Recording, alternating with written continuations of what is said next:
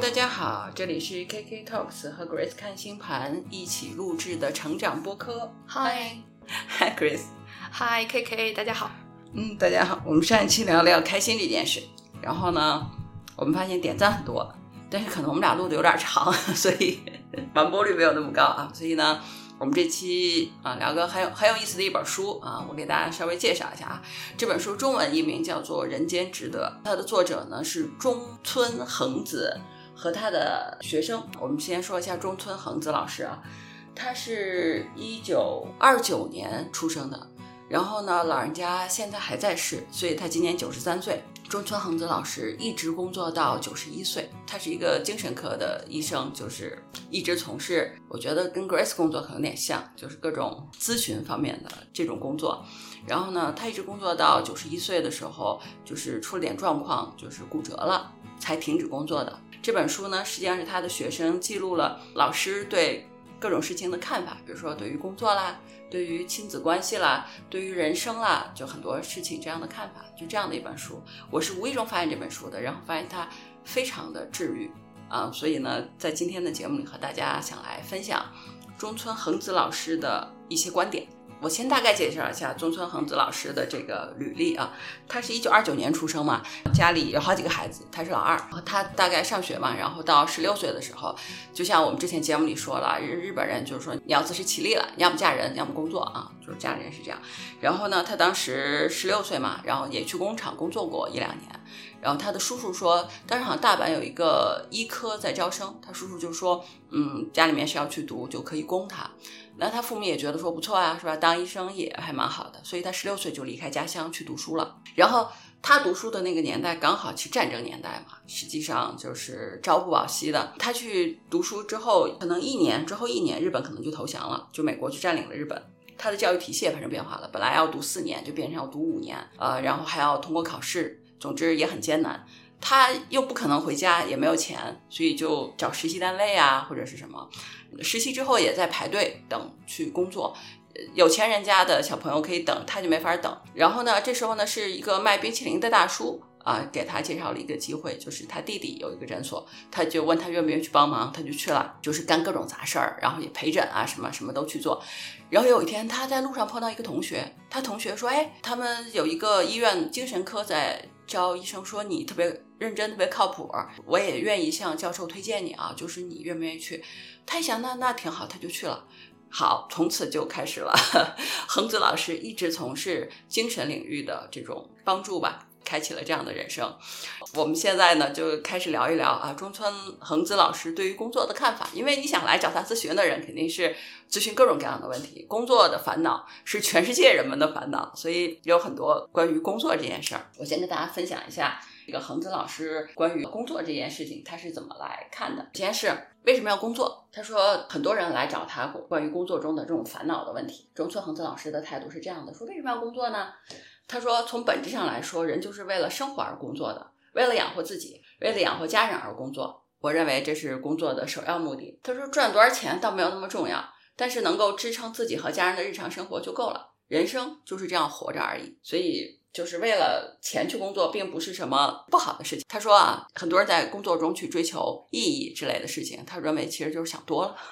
首先，第一点就是这个工作够养活你自己，这个是很重要的一件事儿。他说，当你面对为什为了什么工作而感到迷茫时，你就干脆而果断地告诉自己，工作只是为了赚钱养活自己而已。这就是人为何要工作的根本。至于人生价值、自我成长之类，是要等自己立足安稳后，在闲暇之余慢慢思考的问题。人生很长，慢慢思考就好了。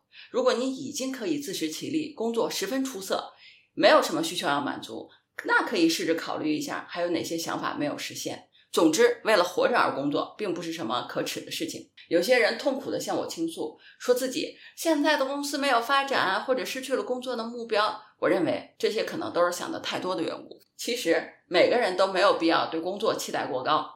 新员工也好，老员工也好，对于上司安排给你的工作，不要想太多，先试着去做。当你眉头一皱，去思考这个工作有什么意义，不管是谁，都会徒增烦恼，觉得工作无法进行下去。即使是退休后再就业的人，也会面露难色，想着这份工作是否适合我。以我看来，没有必要把工作当做非常严肃的事情来对待，这样你就能享受工作。嗯，我特别认可。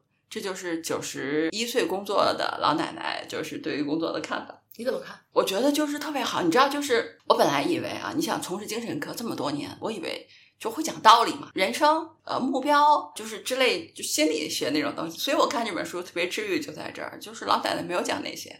心理学和精神科不是一回事儿。那你觉得他在精神科里面就是跟那个没有关系吗？嗯，他从医学上来说不是一回事，就是心理医生和精神科医生是不一样的啊。嗯，心理就是精神科医生，他其实面对的是人的一些精神的疾病。我觉得老奶奶面对的客户好像不是这样的，这个当然不能细究啊。你知道刚才你介绍他的生平的时候，我意识到他不是二九年出生，然后十六岁时候去大阪求学了吗？嗯，对啊，刚好他躲过了广岛原子弹，因为就在他求学后的那一年，一九四五年八月六号，广岛原子弹爆炸，所以他刚好就是离开了广岛。可是他也没有提到他家人，就整本书里面没有提的，他他父母也幸存的，还有他家人，所以就是他们全家好像都没有。嗯。是的，就是他们家是那种很幸运的人嘛。嗯，好吧。对于他来说，他如果结婚了，当时肯定是找个家附近的人结婚嘛。他可能就是在广岛附近，那时候可能就会受到那个波波及啊啊！你看过那个日本电影叫《黑雨》吗？没有呀。就是那个是讲原子弹的，就是战后的一个反思吧。就是原子弹爆炸以后。嗯，然后天空中后来下了很多黑色的啊，我知道，实际上我能想象就是这个故事，呃，对，讲的是什么东西？对，它其实里边有很多的医学常识在里边，就是那些核辐射的物质，因为呃，同位素它的半衰期非常长嘛，然后它在人身上沾染了以后，管是喝的水还是落在身上以后，它都会影响到整个人的那个细胞的分裂。嗯嗯，后来就是很多人生癌症，或者是细胞无法再造，就这样去世了。嗯，老奶奶今年已经九十三岁了，健在，所以我认为她肯定跟这事儿没有什么关系。所以我推测她当时就应该是已经在大阪了啊，对，肯定是。嗯，我觉得她是一个很幸运的人，她能现在把这些大道理、简单的真理讲给大家来说，其实也是一种幸运。嗯，好吧，我明白你的意思。呃，总之就是他讲的特别朴素啊，然后我觉得我为什么就是这本书非常觉得很治愈的地方在哪儿呢？就是人不同年纪往回看。就像我们之前我和 Grace 看一本电影还是书，我们都很有感受。那里面说，很多时候就是年轻的时候认为很重要的东西，你长大了认为其实无关紧要；而你年轻的时候认为无关紧要的事情，在你成长或者成年以后，你觉得那是一个非常珍贵的东西。随着我们年龄渐长，其实对重要不重要、珍贵不珍贵的这个东西的看法始终在改变。一个九十多岁的老人家，他往回看这个东西，可能。就是会给我们一些启发，我是这个意思。就是你比如说，你告诉十几岁的小朋友说，你同学不理你这个事儿，其实没有什么重要的，你们俩以后也不会认识。他依然没法改变他当时觉得他朋友不理他那个痛苦，对吧？对，就像幼儿园小朋友那个打架了，或者不不给你玩具玩了，对他那个烦恼是真实的。对，嗯，对，每个时候的烦恼不一样，随着你的成长，有些烦恼就不重要了。啊，对对对，我就是从这个意义上讲，所以我觉得九十多岁的人的这种看法是很有意很有意思的。对，所以说到他讲的这个工作，我自己也深有体会。其实我年轻的时候特别喜欢看就是医学剧嘛，尤其是日本的那个有一个叫《白色巨塔》。对对对，那本书我为了那个在电航员怼过人的。嗯，好吧，就是确实你会觉得医生是操纵人命的这么一个职业，就是特别崇高，怎么怎么样，嗯。但实际上，就是工作很多年以后，你会发现它就是一个服务行业，只不过它面对的是生病的人，嗯，它服务的目的是健健康。这个工作它确实有它有有价值、有意义的地方，但是它也只是一个服务行业而已。嗯，我明白你的意思，就是你是不是就是对工作的看法这个事儿？对啊。然后老奶奶是这么说的：说当人活到七老八十的时候，胜利与失败都毫无意义。说我不关心。头衔和职位，这些如同过眼云烟。如果自己和家人健康、精力充沛，有几个知己可以交谈，还有什么其他的奢望呢？相反，如果你拼命工作，身体状况因此变得糟糕，自己和家人关系疏远，即使你挣了很多钱，那又有什么幸福可言？其实，社会上很多有钱人往往内心寂寞不安，常常与孤独相伴。找我来咨询的人中，这样的人比世人想象的更多。不要把自我价值全部建立在工作上，带着为身边的人略尽绵力的想法去工作，或许更好。对我现在就是这种心态，呃，应该不是说现在吧，有一段时间了。嗯，对，所以有几年，嗯，是这样的。就是你知道，就是没有办法，就是人的成长就是这个东西。就是你看九十多岁老奶奶的智慧，她没有办法灌输给下一代。每一个人都是从零开始去成长的，所以你二三十岁总会去追求那些光鲜的。头衔啊、职位啊，什么就就这种东西。嗯，我是比较追求意义的人，嗯但是我大概在三十多岁的时候就意识到，其实他不用追求意义，就是你把这个工作做好了，所有的工作都是服务。嗯，就不管做法律也好，做占星咨询也好，抚慰人心也好，它都是服务。就是你用你的技能去帮助别人解决问题，没有必要去过度的夸大自己的这个工作的重要性、它的意义等等。就比如说像老师。人类灵魂的工程师，对，嗯，这个这个塑造可能我我觉得有点拔高。有一次我和一个朋友聊天嘛，他呢是师范大学毕业的，你知道我是高中要保送师范嘛，然后我没去，嗯，他是师范大学毕业以后，他一天老师也没当，我们俩就聊到就是师范这个事儿。他说他觉得他无法成为一个人类灵魂的工程师，这个目标实在太大了，他他觉得他做不到，嗯，啊，因为他是个狮子座，他就是很喜欢愉快的、简单的生活，对嗯。他觉得就是那个东西给自己太大压力了，做不到，所以他就没有去。而我呢，是很早就意识到这个东西实际上是一个过高的帽子扣在这儿，但实际上我们普通人是做不到的。嗯你只要作为一个老师传道授业解惑就已经很好了。包括现在教很多人占星术，嗯我就是想能够怎么用简单的方法教会他们占星，然后他们遇到问题的时候，我能给他们解开这个结儿。我觉得这就是已经是一个老师很好的地方了。是的我，并不觉得我是一个要去塑造人家灵魂，你塑造不了。每个人的灵魂，他来的时候是怎么样就是怎么样的。嗯，是的，是的，就是总之就是，其实我和 Grace 聊过一期追寻意义这件事儿，嗯我们俩在那一期里面聊了很多关于意义的这个角度。总之，意义这件事情呢，你追求当然很好，但没有必要自我的过度赋予，以及如果你因为这个过度赋予的东西给了自己巨大的压力，让自己没有办法开展工作，或者没有办法去做事情了，那可能就要想一下这件事，就是一个事情可能让它进展就好。对，嗯并不是所有人都会被工作这个想法困住。就是咱们俩上次聊的是，很多人他其实不想工作，所以他会用意义来去逃避，嗯，就觉得这个工作对我没有意义啊，所以我不做。其实他是没有把这工作做好，他是没有去学，因为任何的工作你都要不断的去解决问题，都要学习新新的技能。OK，啊、老奶奶对这个事情也是有看法的。OK，老奶奶觉得工作是这样，就是我并不提倡过度工作，甚至过劳死。公司不过是别人赚钱的工具。如果这个工具紧紧的束缚住了自己的宝贵生命或者家人的幸福，那么逃离也无妨。一旦决定逃离，你应该自信的离开。但是逃离的时候要巧妙的逃离。所谓善于逃离，就是尽量避免给别人添麻烦。所谓人去不留麻烦。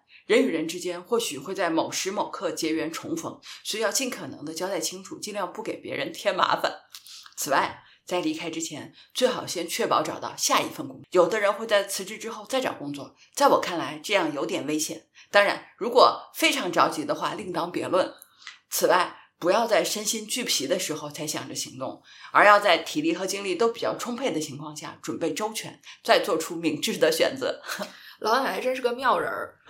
是不是？是我就觉得老奶奶特别有意思。哎，她的这几点啊，我就是因为有好多朋友来找我，就看工作嘛，尤其是事业转型啊，或者说哎，现在工作我实在太累了，我实在做不下去了，我想找工作。那，我也跟他们说，就是你别在你最痛苦的时候去裸辞，最好是找到下一份工作。是的，是的，是的，就是就是做好准备。我在这里面给大家看一个例子啊，大家可以在公众号看到这篇文章，就三明治的公众号里面有一个这个姑娘，她之前就在三明治发了一篇文章，她是在社区里面社工吧，呃，差不多就是我猜是居委会啊什么这样的一个工作，体制里的嘛。然后她老板很挑剔，然后呢，就是她就感觉这份工作特别痛苦，老让她改啊什么的，没有意义，无穷无尽的烦恼，她就辞职了。她的第一篇文章就是讲他辞职了，辞去了这份体制里的工作。昨天刷到的这篇，昨天推送的这篇呢，是他后悔了。她啊三十八岁，哦她离开了体制，然后他后悔了。后悔的点在哪儿呢？就是他们社工涨工资了，涨两千块。他爸妈就告诉他这件事儿的时候，才知道他辞职了，全家都 shock 住了。他是因为他好不容易考上了这份体制里的工作，考编嘛，考公，好不容易考上了，熬到了这么多年，然后六千块左右的薪水，然后人家现在涨了两千块，你想想，可是他辞职了就没有他的了吗？然后他爸妈就对他辞工作这个事儿特别震惊，然后就跟他说：“那你现在能找什么工作呢？对吧？你三十八岁了。”他才震惊于说他三十八岁找不到工作了，然后他就特别后悔，然后就陷入了焦虑，特别焦虑、特别难过的状态。然后呢，他就想要再考回去。然后他觉得他之前做的这些都是笑话，然后他也去找工作了。他发现找的工作工资又低，离他家又远，就是体制里的好他全想起来，然后他就想想考编考回去，他都考上了，想考回原来的这个，因为这个地方离他家只有十五分钟，而他在北京随便找份工作都要做上班一个半小时，嗯。嗯，他才想起来他这份工作这么好，他想考回去，可是社区拒绝了他，社区觉得他辞职了就不 OK 了，嗯，所以他现在就处在一个极其纠结的状态里，他其实只是因为现在没有找到收入更好的工作，嗯，他才后悔。总之，就像我们刚才说那个，就没有做好准备吧？我觉得他是心理上没有做好准备，就去辞职了。就是你，就是人在工作里的时候，常常只看到这份工作的坏处、不好的地方，没有意义啦，老板很糟糕啦，压榨啦之类的。可是当他辞职之后，就全看到这份工作的好处，离家近啦，有保障啊，就是不用担心其他的，然后什么这个这个也有各种福利啊，上班下班没有那么紧啊，全看到的全是好处，就平添的都是烦恼。嗯是，所以他这就属于冲动辞职，对对对没有想好，没有做好准备。所以，所有来找我看盘的客户，只要是涉及到辞职的，哎，我都先问问他，你后边打算做什么？你如果想出来创业的话，你有没有足够的启动资金、客户资源，以及你有没有相应的准备？比如说开始的时候，可能有个半年，你可能没什么收入，然后你的钱够不够花？会不会焦虑？你的那个社保之类的东西，它会不会给你带来焦虑？如果说这些东西你都考虑好了，那你就放心大胆的辞吧，是吧？是的，是的，嗯，还有就是找到下家，嗯。还有的人是那个什么找到了下家了，辞了，结果下家又把他给拒了，这种也有遇到的。对，你知道他就是刚才回到刚才那个例子例子里面是干嘛？他本来是想，就是他辞完职之后可能有个缓冲期，对吧？可是他在那一刻突然意识到，他在两三年里面如果没有缓冲好的话，四十岁，因为就是社招我不太知道，就是考考公考编这个四十岁就截止了，他就考不回去了，所以他突然意识到那个巨大的压力，他就突然拼命的想考回去。好马不吃回头草，天涯何处无芳草。反正我就说这个意思。这种就是自己已经痛苦到极点了，绝对不能回去，因为实际上就是要山穷水复疑无路，柳暗花明一村了。他已经是走到拐弯的地方了，结果他又吃回头草，走死胡同，最后他还得再回来，他还再辞职。反正不是，反正我觉得就是你职业巨大的职业转换这个事儿，最好在三十岁左右去做。我认为超过三十五岁以后确实非常困难的。我就是在三十五岁以后转的你实际上你前面已经做了很多年了嘛，所以那个转换很自然啊，那倒是啊，对吧？像他，尤其是他在社区里面去工作，他想转换工作这个事情，就是你想想看，他的工作经验是很难帮到他找下一份工作的。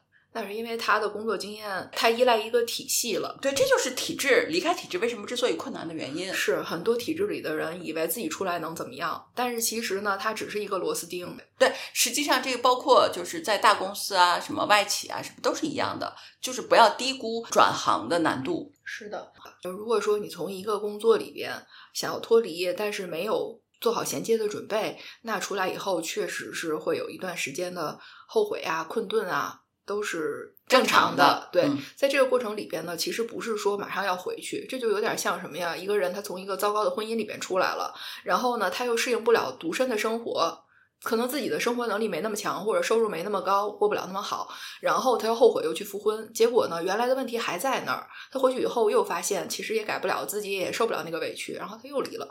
对对对对，所以这个里面是怎么说呢？就是刚才这个问题里面，我是想说，呃，第一呢，就是转行这件事情难度是很高的，充分的做好各个方面的准备，而不要仅仅因为我不喜欢现在这份工作，就像老奶奶说的，工作就做就可以了，对吧？这只是公司是别人赚钱的工具，嗯，好吧，就是。就是这个东西，就像咱俩说老奶奶对于工作的态度，她之所以一直工作，就是因为她本来已经想退休了，结果呢，他们医院的院长就给他打电话说：“你回来工作吧，患者还很需要你。”他就回去工作，就一直做下去了，就是大概是这样。所以他对工作的看法就是，他说：“我多喜欢这份工作吗？倒也没有，我只是抱着对身边人能稍微有一点益处，我也可以继续从事一下，就抱着这个态度就一直做下来。”嗯，明白。他这个反而是一个比较平和的一个工作的心态。对的，对的。嗯，反而是那种特别喜欢一个工作，那你天天每天去上班都特别开心，这个是更难得的。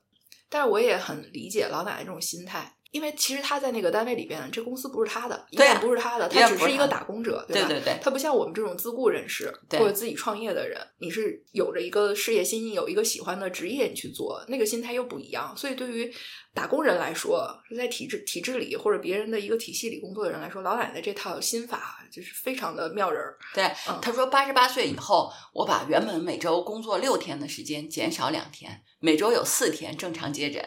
有时候我也在想，到了这个岁数还工作合适吗？可是辞职却没那么简单。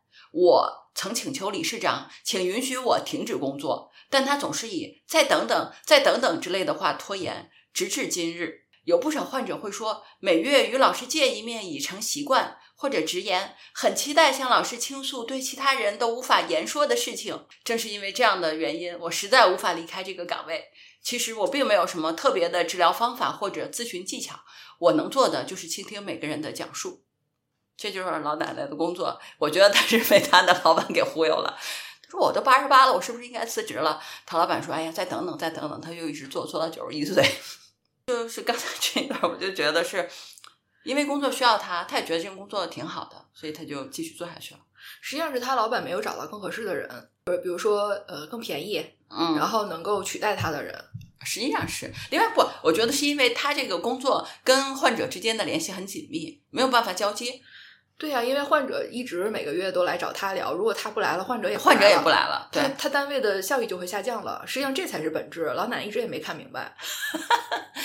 老老奶奶可能看明白了，但是不重要。对，实际上他老板说挽留他，实际上就是因为他还没有找到可以替换的人。我告诉你，我老板是怎么做的。嗯我之前有一个工作嘛，就是在我考到那个职业证书以后，就很快我老板找了一个跟我的专业一毛一样的，嗯他就随时准备替换我。嗯你知道吗？我那老板是个摩羯，嗯他就非常懂这个用人之道。嗯，他就想任何一个工作我都要有一个备份，份对你走了以后。还有人可以直接可以接替你。后来我当然没有走啊，我又在那儿做了好几年。但是后来我就离开了。在我离开的时候，老板马上又给那个人备又找了一个个备份一个对，很快就给他找了一个备份。我当时是很矛盾的，我觉得老板怎么这样呢？但实际上，我这个老板他是真的非常懂这个经营。啊，这个部分我觉得要展开聊一下，你知道吧？因为我为什么对这个东西想聊一下，是因为我印象里啊，就是之前有人找 Grace 咨询，对于工作的态度里面，他之所以对这个工作有一点纠结，是在于他觉得老板不是那么 care 我，老板不是那么支持我，我不是不可或缺的，就是大概那个意思，他不重视我啊。你知道，就是当我们现在这个年纪去看这种想法，我就会觉得说，what？你在想什么东西？老板只看这个岗位好吗？对啊、就是明天换一个人是一样的。对啊、就是你为什么那么一定要在工作里面感受到老板对你的独特性？老板一定要重视你超过这个职位，你才会觉得这个工作你留有留下来的必要。没有任何一个工作是无可或缺的，就是你走了，这个公司照样运转。我觉得可能年轻人是不是很难接受这一点啊？对，我觉得是因为就是现在的就是小朋友们啊，成长的过程中就是以他为中心，他习惯了，他习惯了他的家庭是以他为中心的，就是他的感情关系是以他为中心的，甚至他要求连他的工作也是以他为中心的。嗯，而且就是因为现在的小朋友他们受了很多年的教育嘛，为这个教育吃了很多的苦。你想学了一身的本事，那我得多厉害呀！尤其是那些学历还挺高的，嗯。然后那，我到这个岗位里边，我必然是会受重视才正确，对吧？嗯，才合理，对吧？嗯不然的话，我为什么要吃那么多的苦去学习呢？嗯，他需要一个回报，他需要一个认可，这就是他对于工作那不切实际的想法的来源之一。呃，对，所以我觉得我们把工作的期待值这个部分就是聊一下，就是降低一些。我们都只是螺丝钉，这么说吧。如果你是在打工，你是一个螺丝钉，你能接受吧？就是会有一个新的螺丝钉来取代你，嗯或者是你随时处在一个可被取代的位置。你跟你老板关系好一点儿，你就是一个还不错的螺丝钉；你跟你老板关系一般，但你用起来很好用，你就是一个很棒的螺丝钉。不存在一个嗯 special 的螺丝钉。对，或者说缺了这螺丝钉，这公司就停摆了。如果有这个螺丝钉的话，老板第一个方第一个想法就是把螺丝钉取代掉，好吧？就是一定会给他个备份。啊，对，一定会给你一个备份。对，所以我们理解一下，你说那是因为我打工，我自己创业怎么样？你创业，你只是在这个你的产业链里面做了一个大一点的螺丝钉，嗯，好吧？我们只是在社会体系里面找到一个位置，所以不要去低估工作的意义，也不要过高的夸大工作你对工作的重要性。对，还有就是当老板也好，客户也好，对你表示赞许的时候，你也不要觉得你是做了多么了不起的事情，其实嗯只是说你把这工作做得还不错。呃，对，就是我们对工作有一个平和的看法，这里面没有降低价值的意思，而是我们平和一点，你就比较容易心态没有那么容易内耗。嗯对，还有很多人，我突然意识到，就是他把工作的成果和自身的价值划等号了，这个是一个最大的误区。就是你嗯工作做得好不好和你自身价值没有任何关系，你自身本身就是有价值，活着就有价值，而你工作做得好不好，它只是你在工作中的一个表现。啊，你这话有点厉害啊。嗯嗯，因为很容易去画这样的等号。当然了，任何一个人都有可能在工作中出很大的问题，但这依然不影响他自身的价值。关键是出了问题以后，你怎么来应对？你如何去挽救它，或者是你是不是能够吸取教训，以后不再错？嗯这个就是工作给予我们的一个机会吧。我觉得工作其实它是我们人生中非常重要的一部分，不光是老奶奶说的，就它是让我们获得收入养活自己嘛。还有就是说，如果你想想人这一辈子没有工作，你也不缺钱，你这人生会过得很无趣的。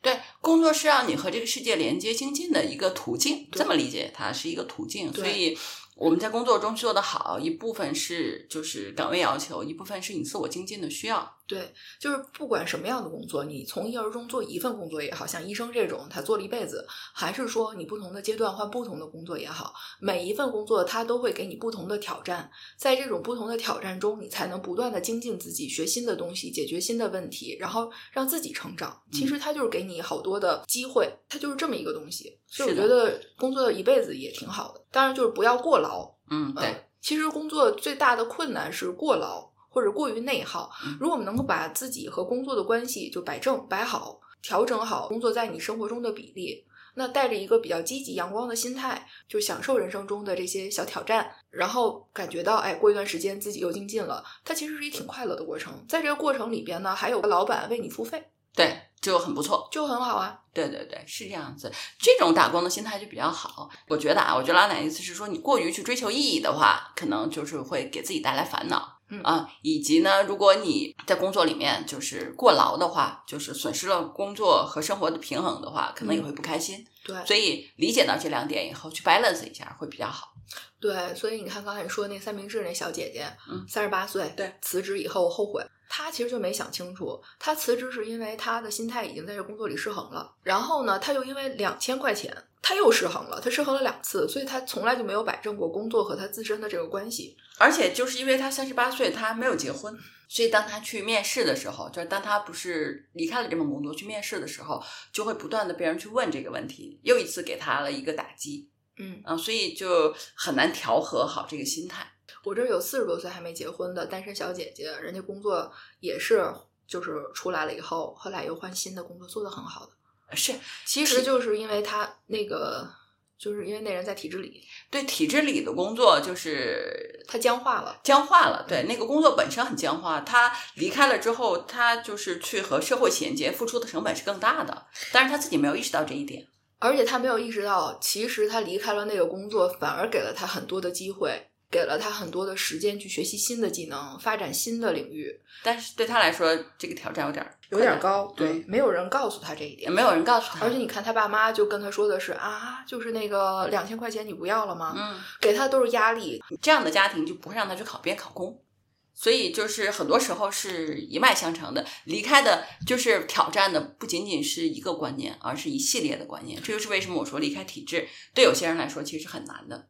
是的，而且尤其是他这个年纪啊，对对对，他不太容易去转换这种思维了。所以那些能在三十多岁、四十多岁还能转型，并且做得更好的，那真是很厉害。那就是很厉害。对我就想说很厉害的。所以就是这里面并没有什么绝对性的东西，说你应该离开或者不应该离开，没有这个东西。这个是跟每个人自己的情况要相匹配的。明白，就跟有的人离了婚以后，他人生开挂，对对对对，活出了人生的灿烂；有的人离婚以后悲悲惨惨切切，然后他巴不得再去找个人嫁。啊，可能还不如原来那个。对，呃，对，所以这就是每每个人的这种东西不一样，特质不一样。嗯，我觉得这小姐姐她不只是在工作中她没有一正确认知，她在生活中她也不太会理财。按说她工作了这么多年，如果说她有一点财富积累的话，她也不至于这么纠结。是这样的，是这样的。所以啊，就成长是一个体系性的东西，但是我们没有人告诉我们这一点，就是实际上就人生像个拼图，每块儿都要去了解并且拼上，嗯、才不会有特别短的短板。但是我们的教育不告诉你这一点，教育实际上只讲了一点点东西，但我们以为那就是教育的全部了。嗯，之前就我看过有一个人在不同年纪，你知道是不一样的。知乎上有一个应该是个小姐姐吧，特别愤慨，大概的意思就是说我读书读了这么多年，对不对？然后呢，他好像就是兼职嘛，他除了自己工作之外，他还去兼职。他兼职的时候呢，卖什么东西，然后就有那种富二代，又很年轻，有很多钱，然后还比较粗鲁什么之类的，就是他就特别不平衡，就觉得说我读了那么多书，我那么努力，这种人啊，他什么都没有，他就是个家里面的什么，他就会有一个比我好的人生，人生真是不公平，你明白？就是这种东西写的特别的愤慨。那我觉得他书真是白读了。所以我就想说这个东西，人读书多了就会有这个这个东西，就是他会觉得我读书，我读的这么努力，我读这么好，那我就应该有钱，我就应该有特别好的岗位，我就应该获得尊重，我就应该特别在社会里面得到他所有想要的东西。读书越多，离钱越远。所以这就是教育，其实只是很少的一部分，甚至有些地方是错误的。如果人不能够在学校教育之后对自己进行一个新的教育的话，就会在人生路上遇到很多的艰难，而且自己很容易偏激而不自知。嗯，对的。我觉得这个小姐姐的愤慨完全是没有道理的。嗯当然，可能在她的那个认知之下，她觉得自己完全有理由。对，嗯，因为她读书呢，她肯定没有读那些就是有助于她成长的书，开阔她思路和眼界的书，嗯所以她看的都是一些不好读，然后又为了找工作必须读的书，苦大仇深的，所以她就有点抱怨。嗯，对，实际上这里面是有很多的戾气。他觉得说，我凭什么呀？嗯，还是那句话，人生是个拼图游戏，教育只是一小块拼图。嗯，其他的，那你说其他拼图有什么？其他拼图有认知啊，有对这个社会分工的理解呀、啊，有怎么理财投资啊，有怎么去赚钱啊。我和 Grace 专门聊过一期，嗯就是搞钱和搞事业是两回事。读书只是人生里面非常小的一部分，你不能够认为我读书好，所以解决了整个人生的问题。他没有去读让他人生开阔的书，然后让他认知到就是人生有各种可能性。他以为就他自己读了这十几年书，就能抵得过人家三代的积累和努力，就能抵得过人家整个家族系统的这种支撑，怎么可能呢？所以我就说这个东西，对吧？对人可能，比如说你十几二十岁，你可能觉得这种这种这种抱怨或者说这种控诉是很有道理的。但实际上，当我们成长了，当然我和 Grace 今天的认知也是因为我们年纪啊，并没有说小朋友们你们这么想不合理，而是说我们到这个年纪了，我们往回看会认为，是吧？这个事情是一个复杂的事情，没有那么简单。嗯所以就是我们从工作聊到这里，就是希望大家理解工作这件事情是人生很重要的一个板块儿，怎么看待它？既不要过高的看待它，也不要过低的看待它，你跟它处在一个相对平衡的状态，它就能够帮助你的人生，对吧？它给你工作，给你提供钱啊，给你提供学习的机会啊，给你提供你精进的方式啊。然后和你让你去更多的了解这个世界啊，为什么不建议女孩子做全职家庭主妇？就在于这个地方，就是你一旦全职了，你就和这个社会就断开了，就没有连接了。嗯所以这就是工作对于每个人的意义。就确实职场会让人感到很多的烦恼、困难、挑战，就是你不愿意去工作，就包括有的时候我也不愿意，但是我还是要去面对我的工作，把它做了。